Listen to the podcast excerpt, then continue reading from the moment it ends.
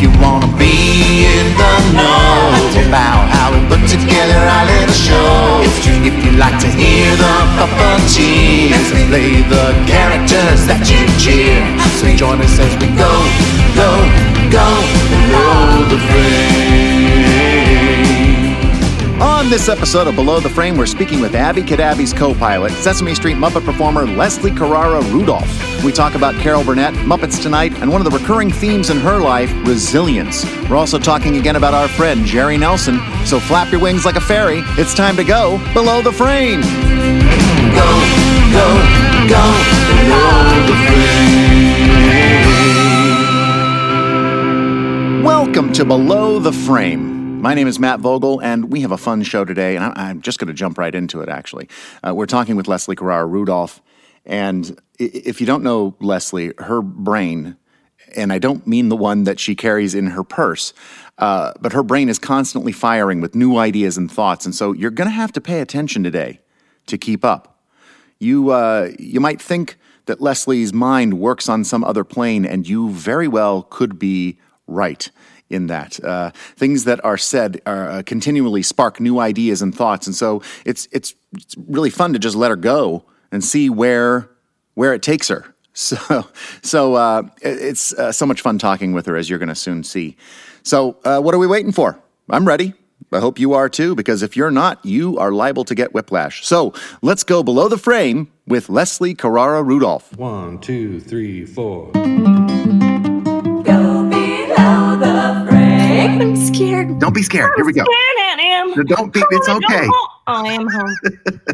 Uh, here's what here's what it'll sound like. My guest today is a very talented entertainer, singer, voiceover artist, writer, actor, puppeteer, all around artist, and Sesame Street Muppet performer, just to name a few of the things that she can do. Her mind is always working and rarely at rest because she is constantly creating new and unique works of art for adults and children. She does workshops. She does cabaret performances. She has a podcast called Lolly Lardpop's Radio Play Date. There are activity pages for kids, music videos for everyone, and there's pretty much nothing that this person has not attempted and succeeded at. She plays Elmo's best friend Abby Cadabby on Sesame Street, along with a bunch of others. Please welcome to Below the Frame my friend Leslie Carrara Rudolph. Leslie, Oh my God. how is that? Is that all right? Who is this lady? Yeah. You left out that I invented the sun. Oh shoot! Well, when I do it for real, I'll make sure that goes up uh, in there. How you doing, Leslie? I'm doing great. This, I'm I'm excited to talk to you. Don't be nervous. I'll try not to. Okay, it's it's just it's like you and me just sitting around and talking. All right, that's what it, that's all it is. Okay. It'll be fun. So what what I'm going to do is I'm going to go back to the beginning of your life. All right, and we're just going to kind of walk down. I know. Well, not that far, so but tiny. I look like a little. I was so. I was smaller than a fist. where did you grow up? I grew up in Pleasant Hill, um, California, and that's kind of like we call it the Bay Area. So if you were Pleasant Hill, Walnut Creek area, if you were to, you know where San Francisco is. Yeah, yeah. Okay, so if you drive back towards Oakland and Berkeley, you would go through a little mountain, the Caldecott Tunnel, and then you go and you go through Lafayette, and then Mar- there's Martinez, and so there's this like this little valley of little towns, and we actually have Mount Diablo, which is like off in the distance from our town, not that far. We used to take field trips there all the time, but the, the um, parks, the Pleasant Hill Parks and Recreation Department, they actually owned more land than the city. So there was parks everywhere and there's tons of after school programs, which is key to my living. Well, before we get there, tell me about your family. oh, okay. Well, um, I am the only California uh, baby in the family. So my um, my family started. My pop, um, my dad. Um, Arthur Arturo is Italian. Anyway, so they're from Tacoma, Washington, and my mom, like my, I think my grandpa started in Chicago. My grandpa was a fireman. Um, anyway, so they met in Tacoma, Washington, and had my um, two brothers and a sister. And um, so they were up there for a long time. And then my dad was, he did all kinds of jobs. They, you know, he, he owned a restaurant for a while, Italian restaurant. He worked at a brewery. had all kinds of fun. The stories are great. But what was the main thing that he did? Well, what happened was he got an accident and he realized that he couldn't do the manual labor and stuff he was doing. And his dream was always to be an animator for Disney. And so he went after having three kids and everything. And then m- m- my mom got knocked up with me by my dad. So it's okay. I was like an incoming. She's like, You're an incoming. There's no stopping it. And we tried, you know. And it continues to this day. it is like we had no choice but then um, he decided to go back to school so that's when we mig- that's when the family migrated across the great plains down through the oregon trail into lovely pleasant hill no in um, so he went to cal arts and he went to school in berkeley and studied art and he this is really important his um, his favorite disney animated um, short was ferdinand the bull that animated short, this is a segue into nowhere, but important. that animated short um, was art directed by Tony Geiss's father. Really? Yes, that's why it's so important. So anyway, my dad cool. went to school and everything, but um, so my and then my grandparents lived with us, you know. So so my mom was working, they had kids, they had me. My dad went back to school and he decided that the animation thing he was going to be an art teacher. So he passed down his love for the arts to many students. We so much art everywhere. My our backyard looked like a park between my grandpa and my dad. Um, but I mean, cut to um, when I got Abby Cadabby, I told Pop, I go, Your hero's son created my character. Like we were sobbing because it Yeah, was Tony Geiss was uh, one of the classic Sesame Street writers, and he was instrumental in the creation of Abby. Yeah. So it was like his dream trickled down like a little light all the way into this. So, and my dad like was instrumental in the fact that, you know, we, um, his students would come over. My dad would cut their hair. Um, my dad would let his art students paint our Volkswagen bug at the end of every school year. So it, we had this crazy art bug that we would ride around in all summer. There was like always extra, like my brother's, um, my brother refo- rebuilt a 1936 Ford Model A in the car, and that's where I learned all my swears in our in our garage. Like I'd hear all these things, and I'd come in, right? Where's my blanky blank blank milk? And she's like, what? What? Frankie said it. It was So, so I can see that where you got your artistic flair kind of really came from your dad, whose name coincidentally is Art, art. I know art. which I love. Well, yeah, because like he would also too like he, if he had an idea for something, he would try it out on his kids. And I was like, you know, I'm significantly younger and I was used a lot by my family. My parents, my kid, my brothers would dress me up to do. I mean, I was just I think I was more like the family pet until I started stealing dogs, Uh-huh. um, which is another story. But um, so I, yeah, like the and I was always pushed outside in the backyard because I obviously I have ADHD TNT I call it explosive attention deficit disorder. Yeah. So my environment was highly artistic. Like because I was always outside, my dad I always had a playhouse wherever I lived. Like e- even if it was half of the shed, which is kind of scary. Think of it. One side of the shed has rakes and shovels Pruning clippers. objects. and then the other side is this cute little fairy house, right? It's like go out and play. And I'm like running with Uh huh. but because it was in the backyard, I was gonna say my first puppet experience was in the backyard. It was. What was your first puppet experience? Okay. So my grandpa, who, you know, was a fireman and in and because he was a fireman, and I don't know if it was because he saw so much burning, he had this incredible green thumb and he he would landscape and make these beautiful, beautiful garden in our little backyard. And I was in, out in the garden, I was making gnome homes and fairy things and things for the frogs. And he would say, Oh, Les, you got to tell me where you build these gnome homes. I was watering and I wiped out a whole village. I was like, I'll rebuild. it's all about resilience, my story. That's right. That's what it is. But he grabbed, he goes, You want to see nature's puppet? And he grabbed a snapdragon and he pinched the ends of the snapdragon and he made it talk. And that blew my mind. That was before I went to the tiki room at Disney where all the flowers and everything were talking.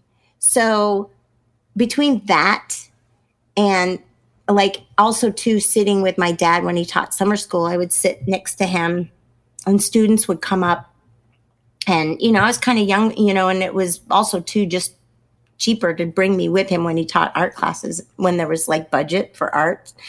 And students would come up like, I can't, I don't, I can't draw. I don't, this isn't good. And my dad would just say, Hey, tell me about this. This is interesting. I really like that. He wouldn't listen. He would immediately start asking questions. And they would leave and they would come up thinking they couldn't do anything, but they would leave going, Wow, I have a story behind this. Like everything ha- had to have a reason or moment. Everything was like a gift. And he'd say, everybody can draw or, you know, sing or write. It's just at what point in life you believe that you can or you go into that. So I was very, very lucky that he filled me with a lot of creative um, tools that I use. Yeah. You continue to use those tools today. Yes. That's for sure. but I think he had to keep reinventing himself and he just did it because he had a family and you know and and also too we were because of the parks and recreation department and I was placed into every after school program known to mankind because you know just because they needed childcare um I got too fast for my grandparents to go. get me down to the, the, tree with a rake one time. um, we were always ha- we were always involved with the community. So Pleasant Hill was at, and Walnut Creek. You know, um, there was a lot of theater there. That's I, I you know I got involved in theater in in high school, but then when I was sixteen, I I joined. I got um, Fantasy Forum Actors Ensemble um, was they did theater for young audiences. And so it was all musical fairy tales, but there was improv involved. And that became my second family. Yeah. So was this the first time that somebody was like, okay, I'm going to put you in a role. You're going to be doing this thing on stage. We're going to do some shows and you're going to do some improv. No. Well, like, no, because I, I think like also too, I should tell you my first, my second puppet experience was, um, we would go to Fairyland in Oakland and Lewis Mahlmann, you know, Frank Oz had not had gone on. I know he started there, but Lewis Mahlmann was working there, and I saw um, there was this wolf that was made out of a gourd. I asked if I could go backstage. You know, I waited backstage because I wanted to meet the puppets. okay. Do you know what I mean? I yeah. You know, and and also too, like this has a lot to do with Sesame Street. Like I had a lot of learning issues. Like my friend Pammy says, you should tell people this. They don't know this. And I'm like, mm. I have mild dyslexia type of issues that I switch words around or in my mind will see a word that's not there. It's very tricky. Like I'll see then instead of there or I'll add an and. And going in school because I struggled with reading so much, you know how they'd say, Oh, um, you're going to read the paragraph you know, if they go, yes, I would only read my paragraph. And if somebody got up and went to the bathroom, I'm like, oh no, I didn't memorize that paragraph. So I remember to to balance out all my reading things, I would like if we had a book report, I would check out a book that I don't think anybody read, and then I would make this really cool art jacket and stuff, and then I would make up a story of what the book was about. That's so cool. Teachers, it's not cool. It I, is. I just like was like I but, can't hoax people. So when I started watching Sesame Street, I it helped me learn, and it looked like what was going on inside my brain. You know what I mean? I was yeah. like, well, I, I have all those characters. Like everything around me kind of comes to life in that kind of Walter Mitty way. You know that this this fish stapler you know, becomes so the audience can't see that I have a fish. That's right. Stapler. They can't see it, but you do have an actual stapler that is looks like a fish. There's a fish. Which sparked a song I wrote called if this God made, anything is possible. If this God made, then my dreams can come true. If someone took the time to make this a reality, there can be passion in anything we do. I love it. It's so true. It's so true. So you did watch Sesame Street when you were growing up and you were inspired in some way. I mean, you were inspired because what you were seeing was like what's inside your mind. Oh, I wanted to live there.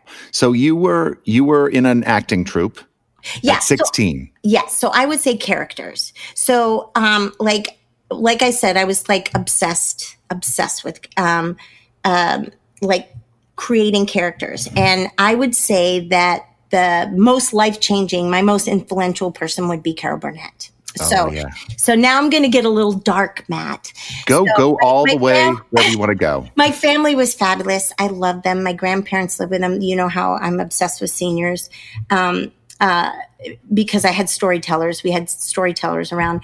But my brother, um, my second brother, was killed in a motorcycle accident, and I was 11. And that to me, and I share this a lot because I do a lot of work with kids at risk, and it's totally shaped my major at San Francisco State and everything.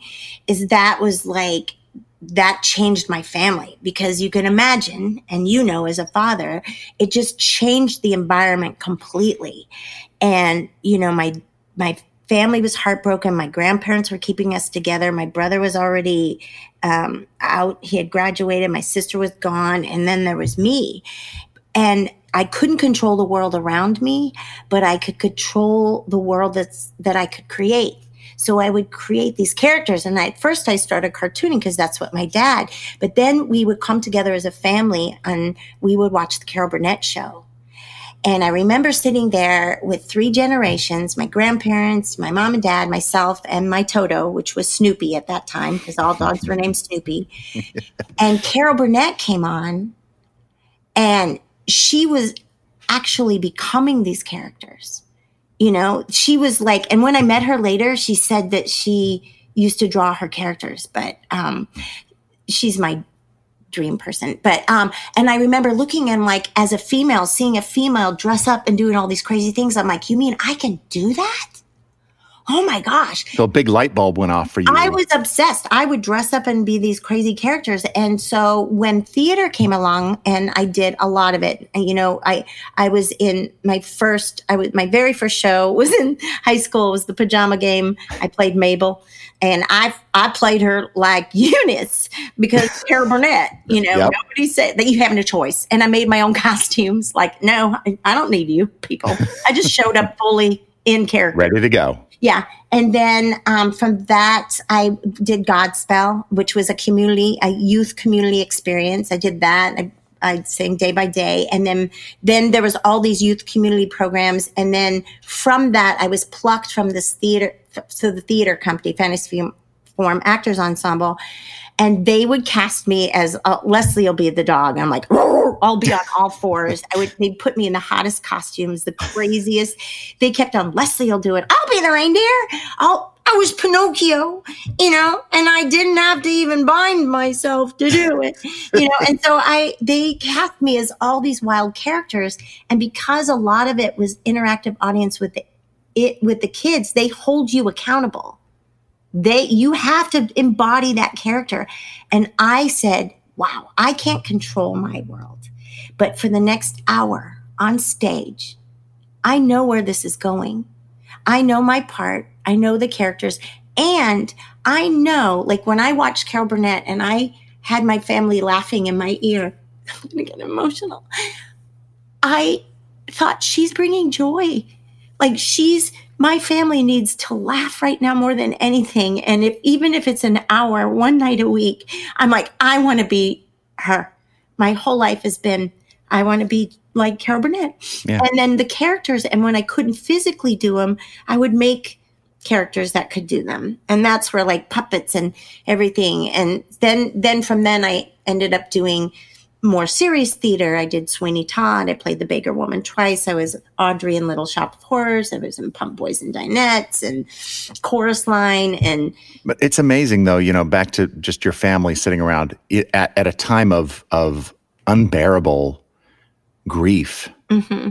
to be able to have that release, that laughter, is so important. To just kind of help you lift lift you up for a, even if a, a minute, even if it's a, a, a joke. and a minute or a joke. And that's i think i don't i think this comes from a lot of people who have lost like you know and why do you write like you're running out of time like you're running Yeah. out of time you know in moments. And even jim henson had a loss. And i think that what happens is like you only have this moment. I always say oh, we'll always have this moment.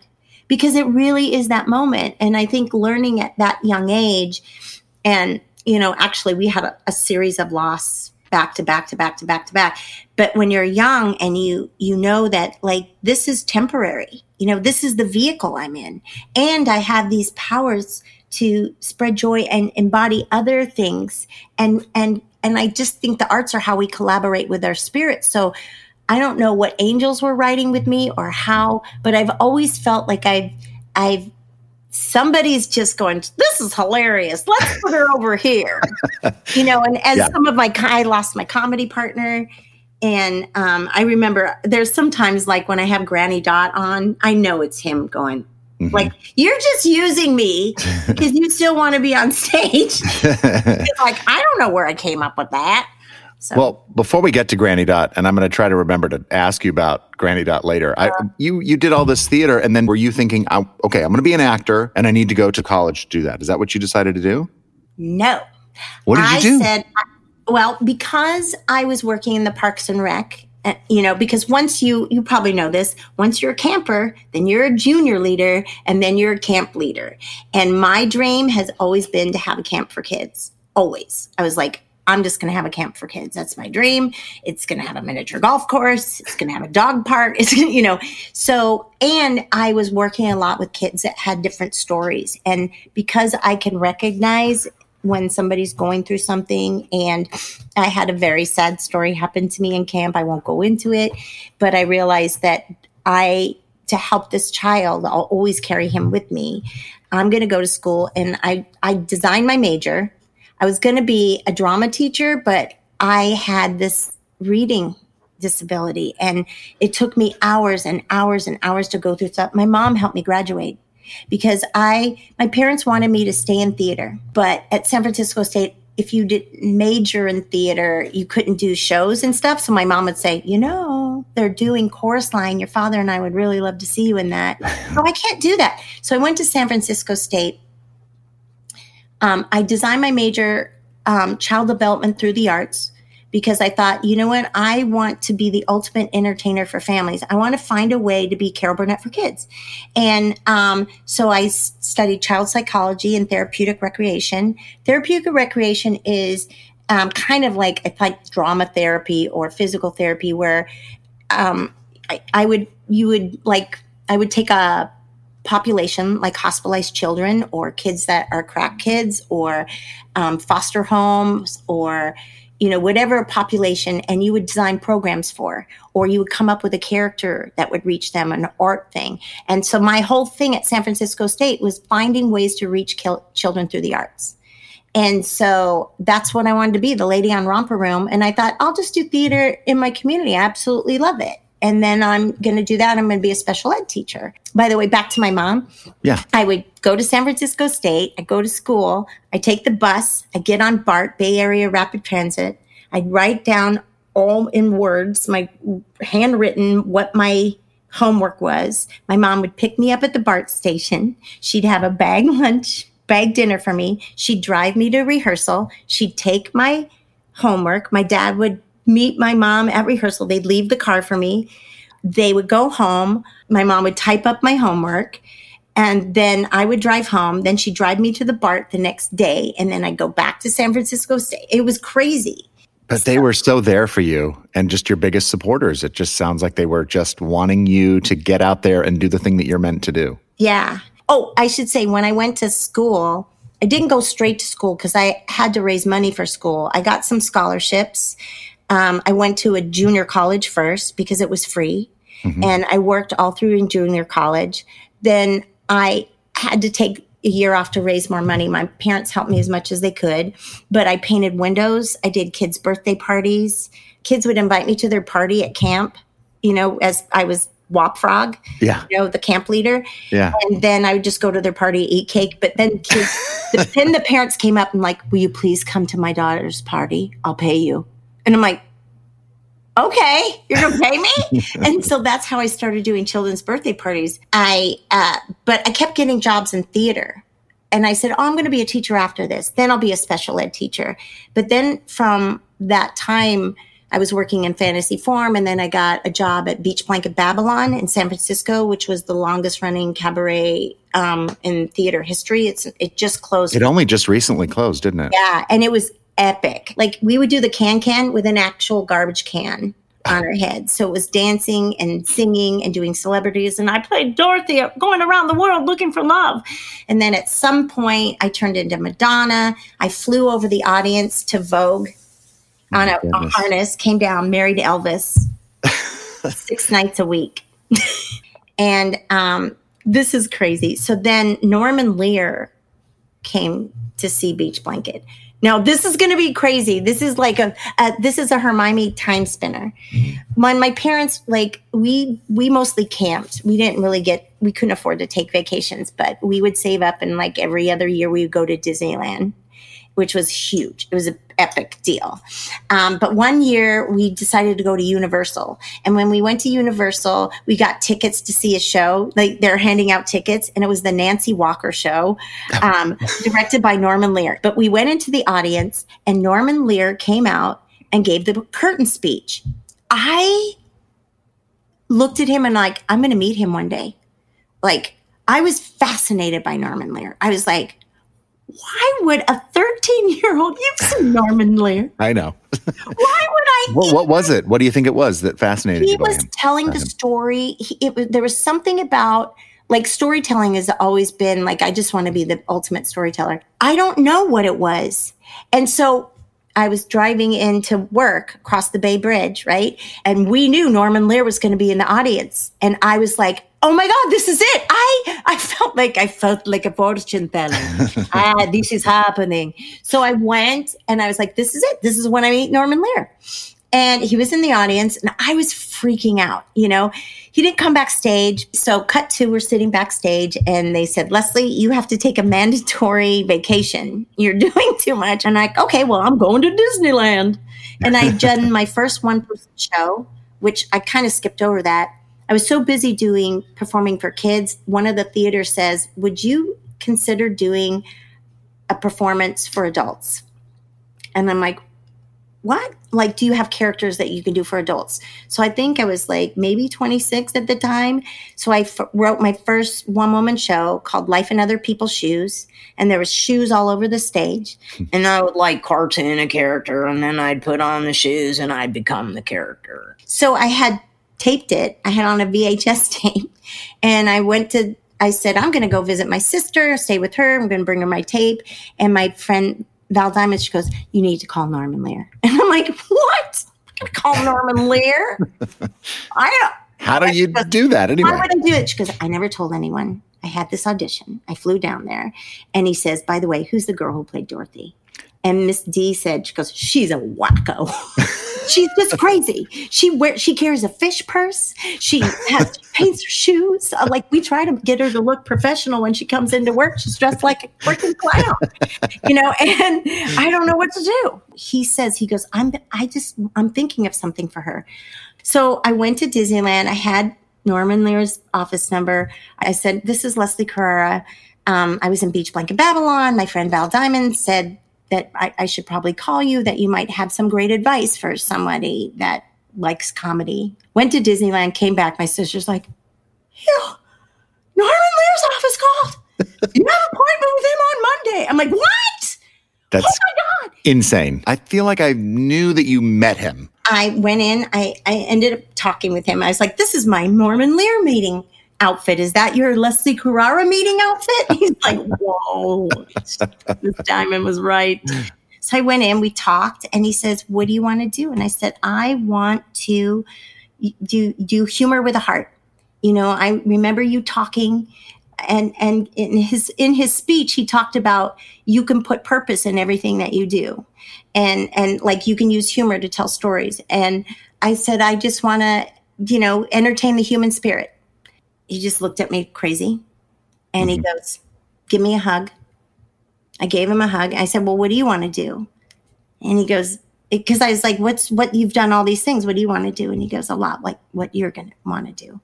And then so he showed me out. He said his secretary, Jenny, who's still my friend today, she mm. goes, Will you give Leslie a copy of my speech to the National Endowment for the Arts? And then he got the speech, he signed it, handed it to me. And I'm like, okay. And it said, educating the human spirit. So then I went home. Wow. I'm like, I'm going to put together a show and I'm going to tell Norman Lear about it. So that's a whole nother side thing. But I do want to say something about characters because this was important. Yes. During the time that I grew up, and this will, you know, give away my age, I don't care. Um, it's just years on earth. It was during the AIDS epidemic. So again, my story, there's so much loss. I'm going, Paul, I'm going to try to not t- talk about death in my story, but But it's an important part of your journey. It is. And our community was so close knit with the arts and lost a lot of people. And that was just kind of like what we're going through now. But, but people were literally be- melting before your mm. eyes, beautiful spirits. And so as a community, we came together and we were trying to raise money for the AIDS epidemic and the AIDS Foundation Celebration for Life. And we had a meeting and in that meeting they said okay leslie and you're going to write something funny about this. We, we got to find some way to make people laugh through this thing. And i was like this is impossible. And i was like i can't do this you know? So then i um i went to the kmart in our town and there was a woman sitting out front. She didn't have a southern accent. People weren't southern. I was in northern california. I don't know why. That's right. I That's just all that thing. I'm sorry.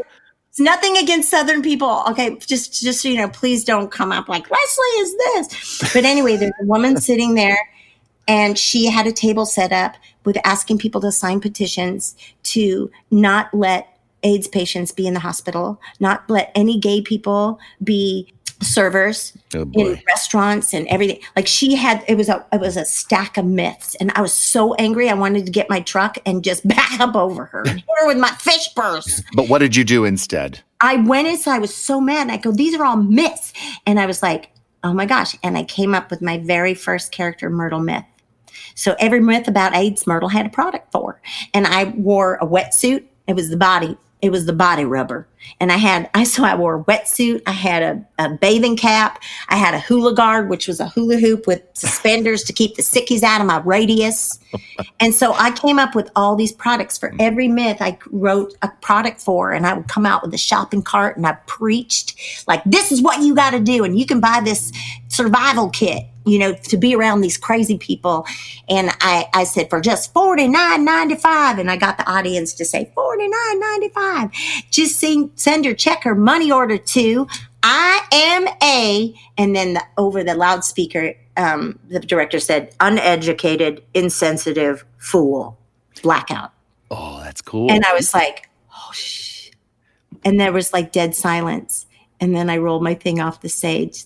And then, like, oh my God. well, you were answering something that uh, so many people were angry about. They were with you. Yeah, it was And- weird. And there was like, we had AIDS patients in the front, like, you know, we lost, it was just like, this is going to be terrifying. So you you did do a ton of cabaret performances and theater performances. Yeah, I remember you telling me you, you used to do a regular cabaret performance in the basement of a Mexican restaurant. Is that Yeah. right? In in L.A. Was this in Yeah. L.A.? Yes. Oh my God. Okay, I'm gonna do. I'll do a quick spaghetti run. Yeah. So I went to San Francisco State. I was coming home. I hadn't finished my car. I hadn't finished painting a window, so I was dressed like an elf because I used to dress like an elf painting windows. But I had my Madonna uh. makeup on. I looked like a hooker for Santa. I'm coming home from San Francisco State. I got hit by a car. Oh. Coming that was trying to get off the Bay Bridge. I rolled my truck, skid 80 feet upside down, completely totaled it. I was lucky to walk out of it. I still don't know how I walked out of it.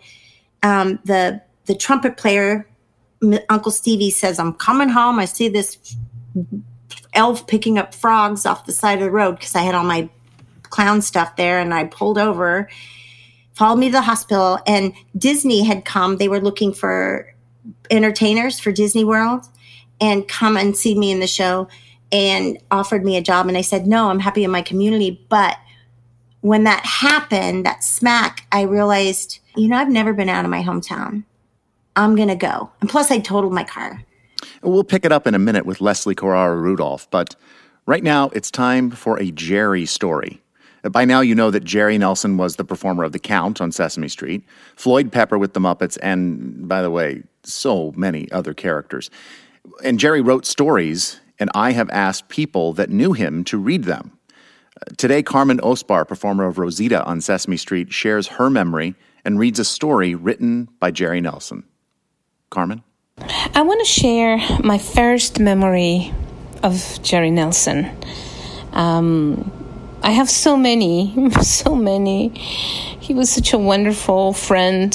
Um, and, but I want to share the first one because I think is what it formed our relationship. And it was in 1988 um, and we were, they were, and they were working on Sesame Street season, I guess 18, 19, I don't know.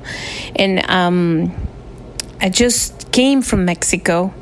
It was my first few days in New York City and um, you know i was in the unitel studios where they used to do sesame street in those days. Uh, it was in 55th street and 9th avenue what is now um, the Alvin Ailey school. And i um, you know it was early in the morning and everybody was arriving and i was just standing in, on set and it was strange because you walk into Unitel and right away you walk into a corridor, very short corridor, that right away in the right side you have the door of the audio, then the control room, and then there was a door that you open it, and it was the arbor of the set, the arbor door that opened right to the arbor of Sesame Street. So you were in set, right? I mean, like two, th- four steps, and then you were in set from the street, from the 99, you know, the 55th and 9th Avenue. So I remember I was there. People were arriving. It was early in the morning. We were getting ready to start the day. And then the door opens, and this incredible, handsome, glowing man with a million dollar smile walks in with a newspaper in one hand, a cup of coffee in the other one, his guitar in his back. And he just yelled, Good morning, everybody, with that incredible voice. And everybody turned around and, with adoration, say good morning back to this beautiful, glowing man. And I thought, whoa, who's this guy? And then I kind of like recognized his face from my book that I had of uh, Muppet and Man. And I thought, I think he's one of the puppeteers. Oh my God. And yes, it was Jerry Nelson. And from that, that day on, it was just admiration for for him of seeing him work of how he related with everybody and how he tried to connect with me right away in a different way. He knew, I think he observed me. I was there observing them, but he observed me. And I know that he was, he knew that I was there. It was, I was scared. I didn't understand most of anything. And he saw that I was a little bit fragile so he connected with me. He right away told me that he loved to go to Mexico. He had this favorite place in Zihuatanejo um, that he used to go is right on the beach, and he used to play with friends there and stay there for a long time and and he actually share we share a friend a mexican actor so we right away connected from that side nothing to do about work we just connected about our uh, uh, for um, you know our love of Mexico and the love of that he had about the music and the food and and the drinks and all that and he told me all the Spanish words that he learned and I was laughing because I said, "Oh my God, they just taught you all the bad words." but from that day on we connected that way and he, was great. He um he find out too uh, right away that I was just there after a few months that my father passed away and I was feeling a little guilty of leaving my mother along in Mexico and he said, Listen, I'm always in the Muppet room. Your mother can call you anytime, every day if she wants. I can pick up the phone. I'll just keep it, you know, and you can also call her, you know. I'm just tell your mom that she can call you here in the Muppet room. It's because I was finding very difficult to to to talk to my mom because I live in a residence and well long story. But the thing is I told my mom hey listen you can call me and and and you know call me to the Muppet room. And there's one of the Muppeteers that that he said that is okay. So then I start finding out that my mom used to call and just talk forever with Jerry. So my time the time that my mom had to talk to me she was just talking to Jerry because I was observing on set, and he used to just try to, you know, be polite and, mm, you know, until they say cut because the Muppet Room was right on set. But anyway, my mother loved Jerry. She never met him personally, but she talked to him um, a few times on the phone, and he, she used to like tell me, "Oh my God, that Jerry."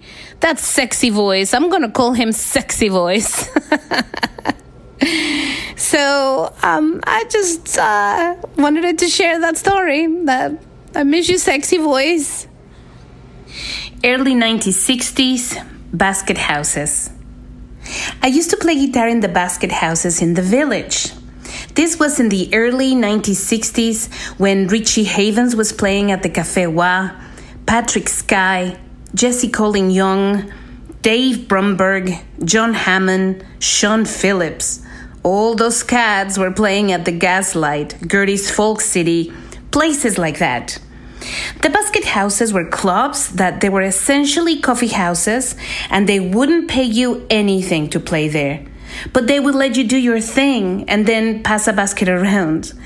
I never made much money doing it, but it was like a test to myself to prove that I had the brass to do it. Thanks, Carmen. Coming up a little later on Below the Frame, we're going to hear another story by Jerry, this time set to music and read by the man himself. We were talking with Leslie Carrara Rudolph about her decision to move to Florida and work at Walt Disney World. So anyway, so went to Disney. In Florida, you went to Orlando. Yes. We, I performed at the Adventurers Club, which is roughly a 1940s um, social club that we improv from seven o'clock at night till one o'clock in the morning in different characters. A lot of people thought it was the game of Clue. I played the maid, Dusty Cabinet, sanitation technician. I played Pamelia Perkins, club president, adventurous, extraordinaire, Samantha Sterling or Mandora, and different characters. And we had, we did, that became my theater family. And we would do improv and interact with the audience. I got, we got trained by amazing people that would come in and train us in improv. We spent 12 hours in character, only being able to be in the 40s, you know, so you had to use human experience and what's in arm's length and all these things. So it was hog heaven, but I really miss working with kids. So every time Disney, I came up for my thing, I was like, this is great, but I'm working in a bar. I really want to work with kids. So then they would pull me and they'd say, okay, you're going to be in the Disney marketplace. And I'm like, great, I'm going to be Wop Frog, the storyteller, the elf. And so that, so then I was creating characters then for them. Again, obsessed with the Muppets. This is quickly, it's going to make sense. I'm doing it really quick. So then someone, they were doing the Mickey Mouse Club again and they were having auditions for audience warm up. And so I said, I want to do that. So I went into audition for audience warm up and they said, no, we're going to put you in the show as these different characters. And I'm like, ew. I don't wanna, but I was Carol Frady in the Frady Bunch. So I was Christina Aguilera's mother. And then I was Justin Timberlake and Britney Spears' mom in a liquid meat commercial. Yeah, it happened. And, but the writers for that show said, if you, why are you in Florida? If you are ever in California, please call us up. And I'm like, okay whatever. It's like the Norman Lear thing. I'm like, sure, I'm going to do okay. that. How long were you there working uh, at the I, Adventurers Club? like two or three years, and then for then, then I stopped working at the Adventurers Club, and I worked. Um, I I kind of freelanced. And then they put me in the Hoop-Dee-Doo Revue. Mm-hmm. So I was in the Hoop-Dee-Doo, and then I said, you know, I really miss working with kids. So then I volunteered. I started working at this local arts thing, and then I got involved in the community theater, and I did Parallel Lives with Paula Pell. Oh, yeah. Paula Pell is a is a writer and performer. She's a writer for SNL, right? Yes. Or she was. Is she still? Yes. Well, she was, ironically, she worked at the Adventurers Club and I was hired to replace her. Oh, God, it was so bad. I actually signed a petition going, she's the funniest person in the world. Fire whoever you've hired. You guys are friends, though. And by So- the way, it's me. Fire me. uh, we did, and then we auditioned for Parallel Lives, which is the Kathy and Mo show. And we did that show, and it was one of those moments in time that you'll go, Oh my God, this is one of these unforgettable moments where Paula and I were standing backstage, and you've seen the show. There are angels that decide what's going, and we have these giant angel wings, and we were standing backstage, and I go, Pollywog, hmm. how how do you how do you think some people make it? And she's like, Well, Les, I think like sometimes you're just born into it. You know, you your father was in this, and sometimes you know you are just the right place at the right time or something, and sometimes you're just meant to be. And I'm like, yeah, I guess so. Anyway, we did the show. I ended up going to uh, California, you know, um, to visit my friend and go to Disneyland, of course Why wouldn't you? right? I called these writer guys. They said they took me. They said we're going to set up meetings for you. I'm like, what? so I went on a couple meetings. I met with somebody, one of the animation directors. I think it was Joel's. I can't remember. And he says, if you're in California, we will hire you as a voiceover person because I do the Wizard of Oz in three minutes, and that was kind of like my that's how my hook to get kids to listen to me, and um, and I lived with my best friend, and then these these, these writer guys started taking me to places. Um, I met someone from HBO and he says, Look, we have an HBO workspace, which is like a Comedy Central. We have a theater here. Why don't you let your girl put something up there? And um, we will bring people to see what she can do. also, before Sandy Fox, I don't know if you know Sandy Fox. I don't, she used to work at um, the Adventurers Club where I was, and she started dating Kirk Thatcher. Really? Yes.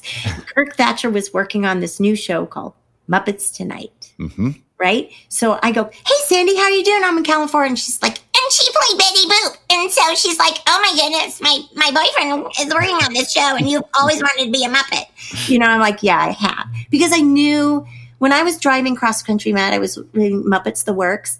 And I wrote in my journal, I've always kept a journal. I wrote, I would fit in here like I wish I could find a way to fit in here. This world has always called me, always, every single thing. I, I uh, like my, I was such a Muppet nerd. We go to everything. You, you- then you make it to LA, and your friend calls you and says, I- "My boyfriend Yeah. is working on a show called Muppets Tonight." What do you do? Yeah, I freak out because I'm like, someone read my journal. so I think my first meeting, I think I might have had a meeting with Kirk and Dick Blasucci, maybe, and I had a suitcase filled with puppets that were made out of slippers, all found object weird, and they were just like clinically insane. Next, you know, I think they were like, I really don't know what to think of this right now. And then I had the HBO workspace thing where it's like, oh, well, I kind of know what to think of this now, you know, in context, you know. And then from that, I went to a cattle call. So they were seeing 10 people every half hour for two days. and you had to prepare a monologue and a song. Did they ask you to put a puppet on your hand anytime in that? They didn't say, they were just seeing comedians at this point. I, I from what I understand, they, for me, I was like, oh my God, I, I actually wrote this in my journal and it's actually happening two weeks later. And I was shaking, you know, and like Paul and I had just finished Parallel Lives, you know, just finished it. So I'm like, Pollywog, you won't believe this. I have an audition for the, well, not really, it's a cattle call, but it could happen because you won't believe this. They're flying me up for SNL. You know, Lorne Michaels wants to meet me as a writer. And I was like, oh, what? It's like we had to wait on. Oh my God. So then they had a cattle call. Bill Barretta was at that cattle call. They were putting us on tape for, for my hi. My name is Leslie Carr, and for my um, monologue, I will do be doing a piece from The Wizard of Oz. so then I Did you did do your three minutes? Awesome. and for my song, he goes, "That's not necessary. Come in, sit down. Why are you like this? Tell me." He goes, "Tell me, uh, why are you like this? I was almost like it was, maybe it wasn't that, but I was like, oh my gosh. And then, you know, then Christina Barretta says, I saw the tape and I told Billy and Brian that they should bring this person in.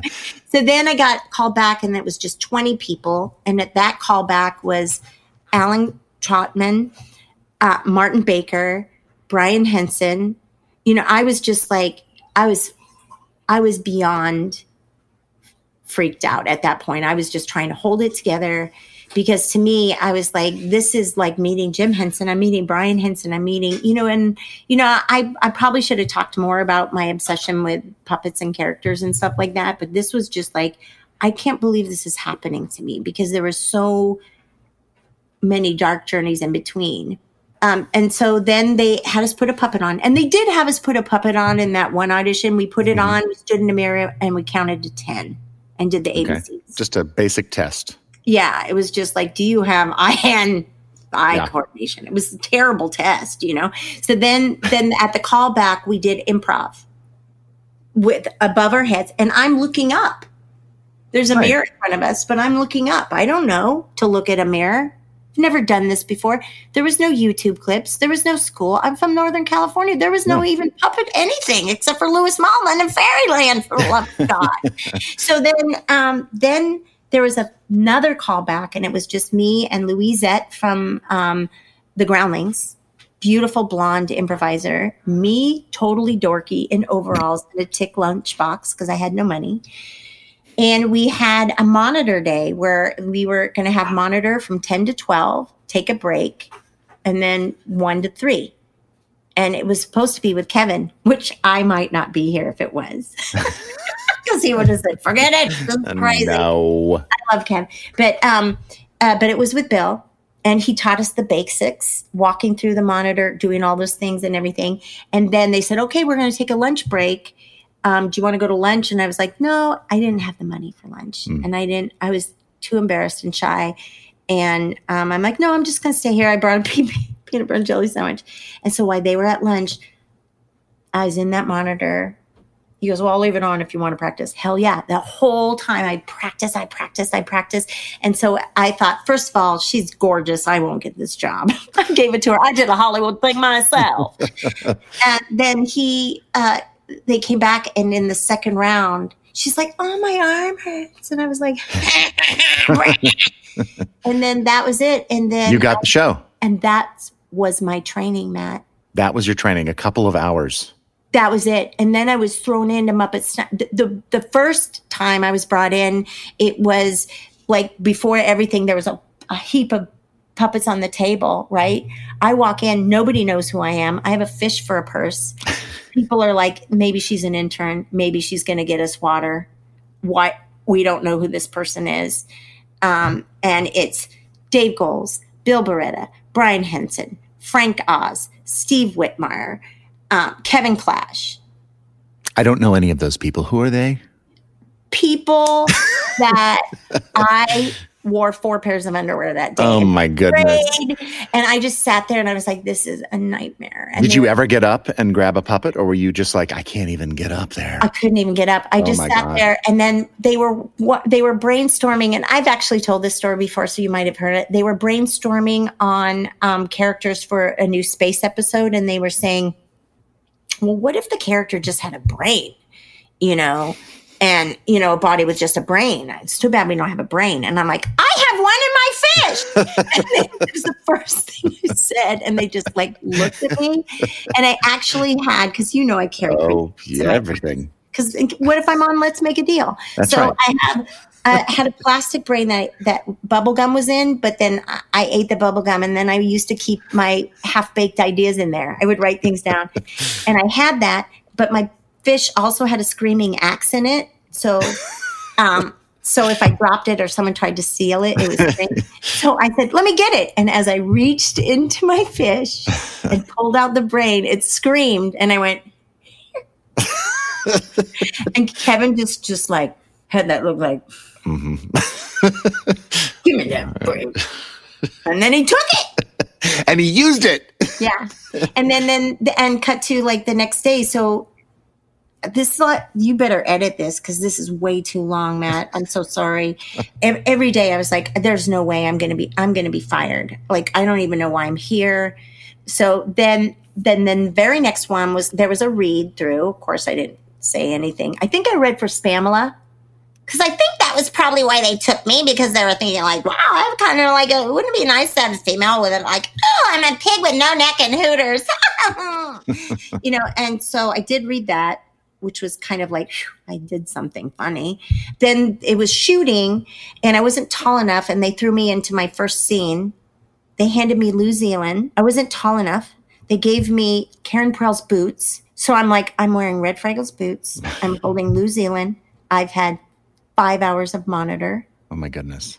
Go stand next to Animal. Oh gosh. Frank Oz. I'm just like, this is going to be an epic fire. This is going to be great.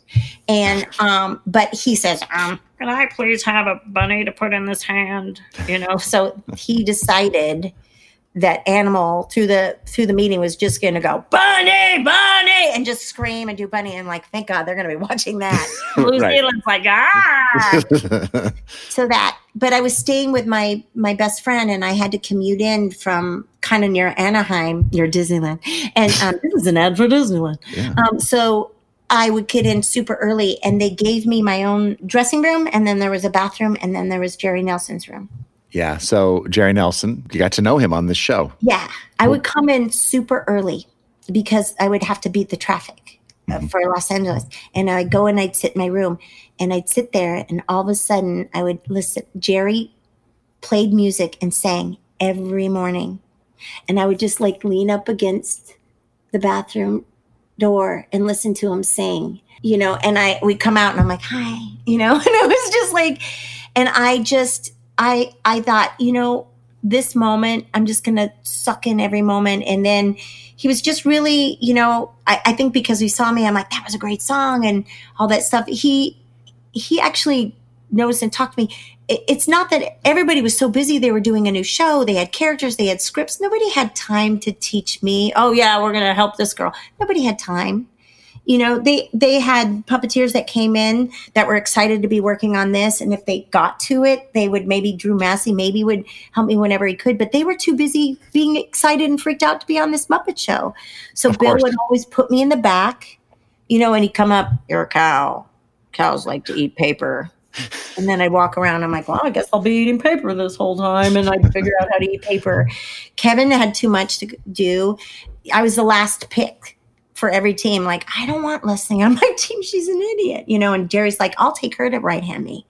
And he always picked me. He goes, look what you have in your under your arm part. I have this fresh, like I showered and I smell like like a Jolly Rancher, you know. And he just always picked me and helped me hmm. and and watched me and and and and and asked me what I was doing because I was still doing comedy and I was still doing stuff. He introduced me to Jackie Chan, not personally, just the movie. Right.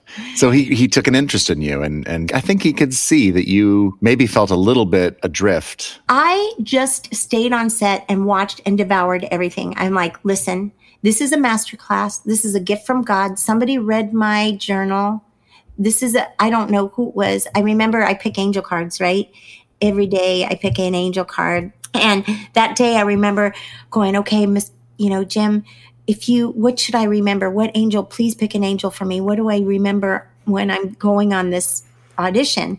And I picked the adventure card and it's the angel with the walking stick. And I'm like, this is an adventure. Just like anything in life, you take that walking stick and how the attitude that you brace yourself to do it, that's what you're going to do. And Jerry would see me, like I would pick up puppets, and Kevin would say, you know, Ryan said, We're going to put a monitor in your room. Go get puppets. And so they saw me going back and forth to the Muppet Workshop, t- taking puppets, trying them on. I had a little notebook that I made. I still have it. It's in my art room of all the female characters. And I wrote little bios for them and stories about them and voices. I thought if I ever get my chance, I'm going to pitch that. Um, I built my first Muppet in the Muppet Workshop because Heather Henson said that we're doing a puppet slam. I don't have a puppet. She says, then make one. So Paul Hardis, Pookie, helped me learn how to carve foam. But I mean, I've always been through the arts. Like I, you know, my pipe cleaners, sculptures and stuff. I sculpting has always been my favorite thing. I've always worked in clay. I, put what part of me putting myself through school was working at a ceramic studio, making plat Yeah. But being in this in this environment where it's kind of the top, this is the top of the heap. Yeah. And you are, like you said, you're getting this masterclass experience. And then you're also really still trying to pull from the puppet making side and the character building side Yeah, and, and was- the observation. Yeah, and this was was was super key. Like, you know, Bill would say, you know, just start watching people, notice their style, see what you like. And Bill knew that I was coming at from a theatrical acting point of view because that's where he came. And you know, I realized I really love Johnny Fiama. He goes pick and choose. You know, he would just lean in and goes pick and choose with that moment. You know, and he would do something or, you know, Kevin would sometimes they would like drop little things in my ear, and that became my master class for the day. And um, so I remember the first time I made a cross correctly. It was a big deal. It was like for Muppets, it was Dr. Phil Van Neuter. And I was I was a dog running in with a coming in with a gurney or whatever, and I had to make this cross and I had to look to more than one monitor. And I did it. And afterwards Kevin goes, Oh my God, you did it. He was like, I can't believe it. Oh, I'm so proud of you. And I was just like, uh, I did it. And then Kevin had noticed I kept taking Spamela back and forth. And one time he says, You know, let me see what you're going to do with it. And this was towards the end of the first season. How did they do Spamela up to this point? So what they would do is Kevin would put Spamela on and I would perform Spamela and he would catch my voice in real time. He had to be keyed in me. Kevin's like, Don't you dare improv. Don't you do anything but except for Say the words. so I mean, and just like the way you were with Jerry. Yep. So I think through that he was forced. I forced him to laugh at me. I forced him to get. You have to be in my world. He's like, she's a crazy woman. So, um, But so- because that's not normally how we do it anyway. It's normally the voice and the performance. It's, it's they're married. It's the same person. it's like I it was like it was finally towards the end of the second season, and I can't even believe they gave me this chance. But I was just I was nonstop, Matt. I I didn't. I just thought it, it's sink or swim. I'm pu- throwing. I'm all in. That's all I cared about. Hmm. But yeah, then finally he handed it to me. He had me do it. And he goes, "Okay, I'm going home." I'm like, "You're going home? Like, I'm going to stay here." Drew, help her. You know, my very first thing that he had to lip sync to was the lactose intolerant cow, which sounded like a cowism. It was like, oh, oh," and here I'm on set, embarrassing, making these noises. As a Oh cow. my. sounds like she's having the thrill of her life, not Uh, yeah. having to catch it. And all these like people are looking around like, what is happening? to this person?" and I'm not, and I'm sitting on a bucket. I'm not even sitting on an apple box. It looks like I have problems. um, and then the cur- turning point at point two in that was through Jerry. First of all, just taking me under his wing or cape. Um, that was the Pierce Brosnan show. And a lot of times the puppets would be dressed and they'd be out, and you could kind of go ahead of time and look at the characters. And there was this one character that I just loved. I thought she was wonderful, and I'd already written something for her. I already had a mini bladder was in it, and um, and it was she had this gold lame thing. She had this long beak. She had a dress that was way too tight and inappropriate for her shape. And um, and so Jerry saw me playing around with it, and then I put it down. And then it came time to stand back, and Bill says, "Okay, go pick a puppet." And then Dave Goelz went over and he picked that puppet, and I went. And Jerry saw that, and he looked at me, and he went over to Dave, and he goes, "Hey, Dave, do you mind? Um, I'm gonna. Les and I were kind of working on something together with this. Yeah. Uh, Jerry Nelson was such an observer and a, appreciator. He could see could see something in you. He's a good guy. Ended up sitting right. We ended up. Then he goes and stands right next to Pierce Brosnan. Swamp, we're right next to him. and what was so great was that you know how it is when you um, when you have a character especially for your listeners when you have a character that's new and you're getting to know it the reason we improvise or talk or get things up is we're trying to see what the best angles of the character is how it moves. It's an instrument. It's a musical instrument and they all play differently. Hmm. And so in order to feel the character, especially the one offs, you put them on and try them out. So that meant that Jerry and I were improvising a lot in between, and it was ridiculous and it was hilarious. And I was like, this is what I love. And you got to do the rest of Muppets Tonight. How many seasons did they do? Three seasons? Um, two. Two Um, seasons. Yeah, we did two seasons of Muppets Tonight, and then it, everything ended abruptly. everything was just like, oh, back to painting windows, back to teaching water fitness at the YMCA for ladies. Hmm. I just went back to reality, and then I was thought I'm going to go back home because I'm not a Los Angeles person. I I just didn't. I didn't. Once I once I found puppetry and the Muppets, it was like. I just- I love characters, and it didn't matter what I looked like. It didn't matter anything. I, you know, I, I'm I could live in a baseball hat. I do. You know, I the fact of having to dress and get in character to go to auditions and commercials, and I didn't have a lot of confidence in the in the way I looked, or I, I hmm. just wasn't. It was never about me. It was always through me. I always feel like it's not it's not me doing these things. It's me just being the facilitator for joy. And so I I said I'm going to go home, but on Muppets tonight I accidentally met Paul Rudolph, the love of my life. Yes. So you met your husband, Paul, Yeah. on the show. How did that happen? it happened slowly um, because obviously I was not focused on anything except for that. And, you know, I had had, let's just say I had another life before. I had like, really have had about six or seven different lives. It's almost like you're a cat. It is like, I mean, I have a big band life that I haven't talked about. I had another, you know, I have all these different things that I would do. Um, but speaking of big band, so I love big band music and jazz and music and stuff. And Tony Bennett was on the show. And I, being from California, my dad being Italian, you can imagine what that was. Oh like my, yes. you know, and we grew up with music in the house and all that stuff. And so I, um, Paul Rudolph was our uh, assistant musical director. And so he would call us in to go to these records, which were at Capitol Records, the house that Frank built.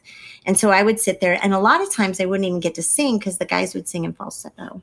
You can't see my face right now, but it was heartbreaking. And so Paul started writing notes that I could sing you know, and like, oh, I think we're going to ha- that are in a different register. These guys may have this, but then we're going to add this. We're going to fill out the thing. So I started getting to sing a little more. And um, anyway, Paul had gotten all these albums for Tony Bennett to sign. And I was like, where did you get those? Like, oh my gosh, you know, I, can I? I want to get one for my dad. I want to give it to him for Christmas, you know, to have him sign it to art. This will this will blow him away. And he goes, oh, here, take this one. and I'm like, oh. oh, okay. And then I was like, gosh, he's so nice and he's so sweet. And then the, a lot of times, you know, I don't know if you realize on Muppets Tonight, we had a lot of live music on stage. You know, Ralph Sharon played for Tony Bennett, his musical director. So we had a grand piano on stage for Ralph Sharon to play. Or maybe it wasn't Ralph Sharon, I can't remember. I know his drummer played, but um so Tony Bennett sang on stage. He really was singing live, Yes. and the music was live.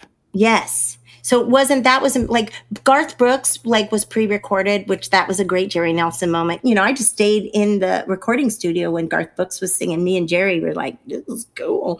But um, Paul sometimes would play piano, and I would sing standards and stuff. And we were like, "Wow, you like standards? I like standards." And then um, I think it was the second season, the closing season of Muppets Night. And then he'd go, "Hey, do you want to go to this live performance?" And "Hey, do you want to do this?" And he came to my. I had another HBO Workspace show um, he came to that. You know, uh, I, while I was doing Muppets Tonight, I was still doing those things. Um, and then, um, then he put together a band for our wrap party, and it was Paul played vibes, I sang, Bill Barretta sang, Richard uh, Gibbs. He played for Oingo Boingo. You know that, right? Oh no, I didn't know that. Yeah, he played with Danny Elfman. And he played keyboards Okay. And he in Oingo Boingo and for this band. And I think Dick Blasucci played guitar. It was really crazy. And so we had a couple songs we were singing. I had I don't know where I got off singing "It's Not Easy Being Green," but I did. But you did. but I did in a in the in a big bandstand. It's not easy being green. I did a different, you know, what if I were in the 40s singing it. And then Paul says, "Oh, I have a song that I'm going to dedicate to Leslie." And I was like, "What?" And so not only if you haven't witnessed Paul Rudolph play the vibraphone, that's something ladies and men throw their undergarments at him while doing it. But I was like, oh, he likes me. Then he sang this song called Kisses Sweeter Than Wine. And I was like, I can't believe this. And I was just kind of, because we were like, we're just friends. That's weird that he did that. You know, he invited me on a hike, and I'm like, Paul was always organizing hikes for everybody. And this one hike he organized, there was nobody but me. I'm like, Just you. Oh. I didn't know it was a date until like seven hours in. and then I was like, that was December 1st, 1996. And we've been together ever since. That's so, beautiful. It's beautiful. it is Paul's really a great wonderful. guy. I love He's Paul. really wonderful. I, I think is that we both have a passion for the arts. We both know to surrender to what we love, and we have such huge respect for everybody's work. And I, I will say this: it was like when Carmen was talking about sitting and watching these great performers do their thing. Something happens to you where you're just like, you don't even realize you're learning what you're learning or feeling what you're feeling, and you just say, I don't this is where I want to be. You know, it ended, but then I had my puppets and I just went and tried to create my own thing. I went and ended up doing um, Search for Signs of Intelligent Life, which was the hardest play I've ever done at the same theater that had Paula Pell and I do.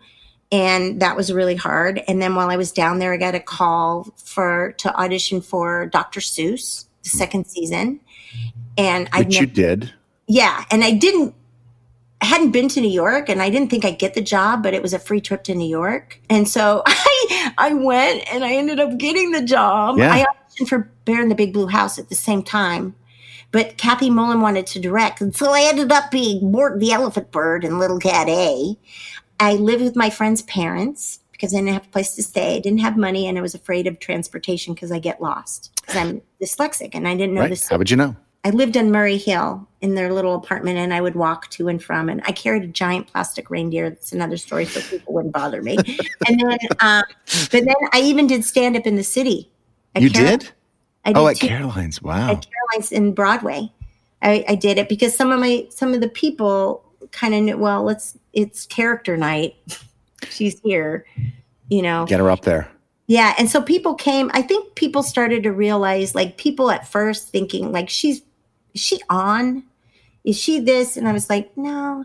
And I think too, I've always dressed kind of whimsical, just because I started painting my shoes when I started going into schools and talking to kids because I painted over the labels. We could never afford labels, and labels were like people. I never. I always wanted kids like you don't have to have expensive things, and so it's just all. It's just kind of who I am. But when I got hired on Dr. Seuss, I was terrible. I was still I wasn't good enough. You know, I mean, I met Marty and Pam and Tim and Nappy and that's when I realized like, oh my gosh, I will say this and young puppeteers you should do this too. As soon as I got the job on Muppets Tonight, I joined the Los Angeles Guild of Puppetry. And I met Frank Oz's dad at my very first guild meeting. And And what does that do for you to join the, the a puppetry guild? First of all, you should join Puppeteers of America or join a local guild. You'll meet people who are like you. You will meet people who will take the art form to a whole new level. Um, you know, uh, Philip Huber, uh, Ronnie Burkett. Like Philip Huber had Taffy the dog. I was smitten. My mom and I were like, oh, my mom went with me, by the way, to these things. And um, you you will see the world in a different way and you'll see shadow puppetry you'll see like what we do is television style muppets and But there are so many other kinds and styles of puppetry that are out there that are equally valid and beautiful and theatrical. Yeah, and the people are incredibly loving and nurturing and and wanting to help introduce you like welcome to our world. It's almost creepy and cult like, but they do. And that's kind of what happened when I went to my, uh, to Dr. Seuss. I met Marty and Pam, and then Pam's like, "You need to know about the O'Neill." I'm like, "I don't know anything." And then um, Kevin said he called John Kennedy. He goes, "Leslie, I said that she could make it on this show, but she's not good enough. He just blatantly said she doesn't have the chops. Please help her.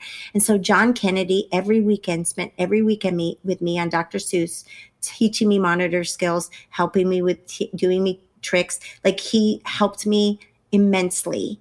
And then again, now I'm watching other great people. So I'm only as good as the people around me. We'll be back with my interview with Leslie Carrara Rudolph in, in a bit. But first, you know, so far in our episodes featuring Jerry Nelson, someone shares a memory of Jerry and reads a story that he wrote. And then at this point, in fact, uh, we hear a song played and sung by Jerry. And when we were putting the podcast together, I was speaking with Jerry's wife, Jan, and saying, you know, how we wished that there was a recording of Jerry reading his stories. And then Jan remembered that actually Jerry had recorded one of his stories uh, on his friend Andy Solberg's album. And it's the one that you're going to hear today. The story takes place in New York City in the early 1970s. And it comes from an album, a jazz album called Headwaters, that uh, a friend of Jerry's, Andy Solberg, released in 2005. And uh, track six of that album, you're hearing it play now, it's called Stompin' on the East Side. And I'm going to play the part of the song that features Jerry Nelson. Here it is. I'm headed uptown on the East Side IND subway. One of those old IND cars with a vestibule at both ends, so you know it was a while ago. Yeah, they were still running them trains into the 60s, maybe. There's some seats, but I'm standing. I, you know, I like to feel the goingness of my subway journey. Well, I'm standing there holding on to the pole in the center of the car, just about opposite the first couple of seats there in the first half of the car. The train pulls out of the station and away we go, bumping and rattling on our way uptown. I'm minding my own business, looking at the ads like any good traveler, not trying to confront anybody by looking right at them, but I can't help noticing this little cat to my left. He's on the nod. I guess he's dreaming of a better life than the one he's been dealt. Now, these older trains had loosened up a bit in their long time service, so when they started clipping it uptown, they had a good bit of shake, rattle, and roll to them. And this little cat on the nod, well, his body was following along with this movement. I'll tell you, this little cat was shaking and moving and grooving. Yeah, he was the boppingest little subway dancer I'd ever seen, and he's totally on the nod, yeah. I'm thinking, man, yeah, dance those needle dreams, baby. All of a sudden, the train went blink, bang. Blink to the left, and the little cat sat almost straight up. Then it blanked to the right, and the little cat was flipping and flying out of his seat and onto the floor, kaboom! Right on his head, right in front of me. Well, I'm trying to do the Samaritan, so I reached down to give the little cat a hand up, help him back to his seat, but the little cat looks at me and he's looking at me with fear and trepidation. I can see by the look he gives me, he thinks that I'm the cause of his sudden displacement and discomfort. He thinks maybe that I knocked him down to take his seat or his stash or his money or his dreams or whatever he had that he thought I might be after. Well, he crabbed away from me and he got up and scuttled down to the front of the car to the vestibule, making sure I wasn't coming after him. Every once in a while, he's peeking around the corner to make sure he's safe. I felt bad for the little cat, but I didn't feel guilty because I didn't do anything. Meanwhile, I hear a conversation to my right, across the aisle from where the little cat had been. These two people talking to each other. They're both talking at the same time, but they're going opposite directions. There's an elderly black gentleman, he's talking to a middle aged white woman. He's saying to her, I've been riding the subway a lot of years, I ain't never seen nobody fall over on their head before. You see that? He fell right on his head. I've never seen that. and the lady, she's talking to him simul at the same time, simultaneously, but she's going the other way. She's saying, Oh, dear, did you see that poor man? Oh, dear, that must have hurt. I hope he's all right. Oh, the poor thing. Well, I don't know. I pondered on it, but best I could come up with was what my friend Dick Solberg refers to as one of the vicissitudes of life.